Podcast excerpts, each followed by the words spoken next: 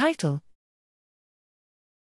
Grid cell disruption in a mouse model of early Alzheimer's disease reflects reduced integration of self motion cues and increased influence of environmental geometry. Abstract Grid cell impairments and path integration deficits are sensitive markers of early Alzheimer's disease AD.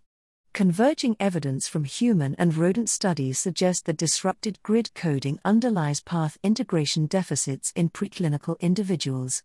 However, it still remains unclear if disrupted early AD grid coding reflects increased noise across the network or a specific deficit in path integration, perhaps via an impairment in the integration of self motion cues.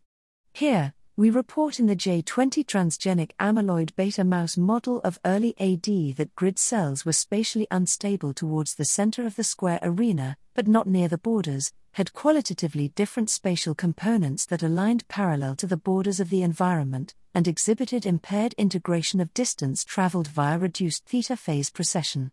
Our results suggest that disrupted early AD grid coding reflects reduced integration of self motion cues but not environmental landmarks, providing further evidence that grid cell impairments underlie specific path integration deficits in early AD.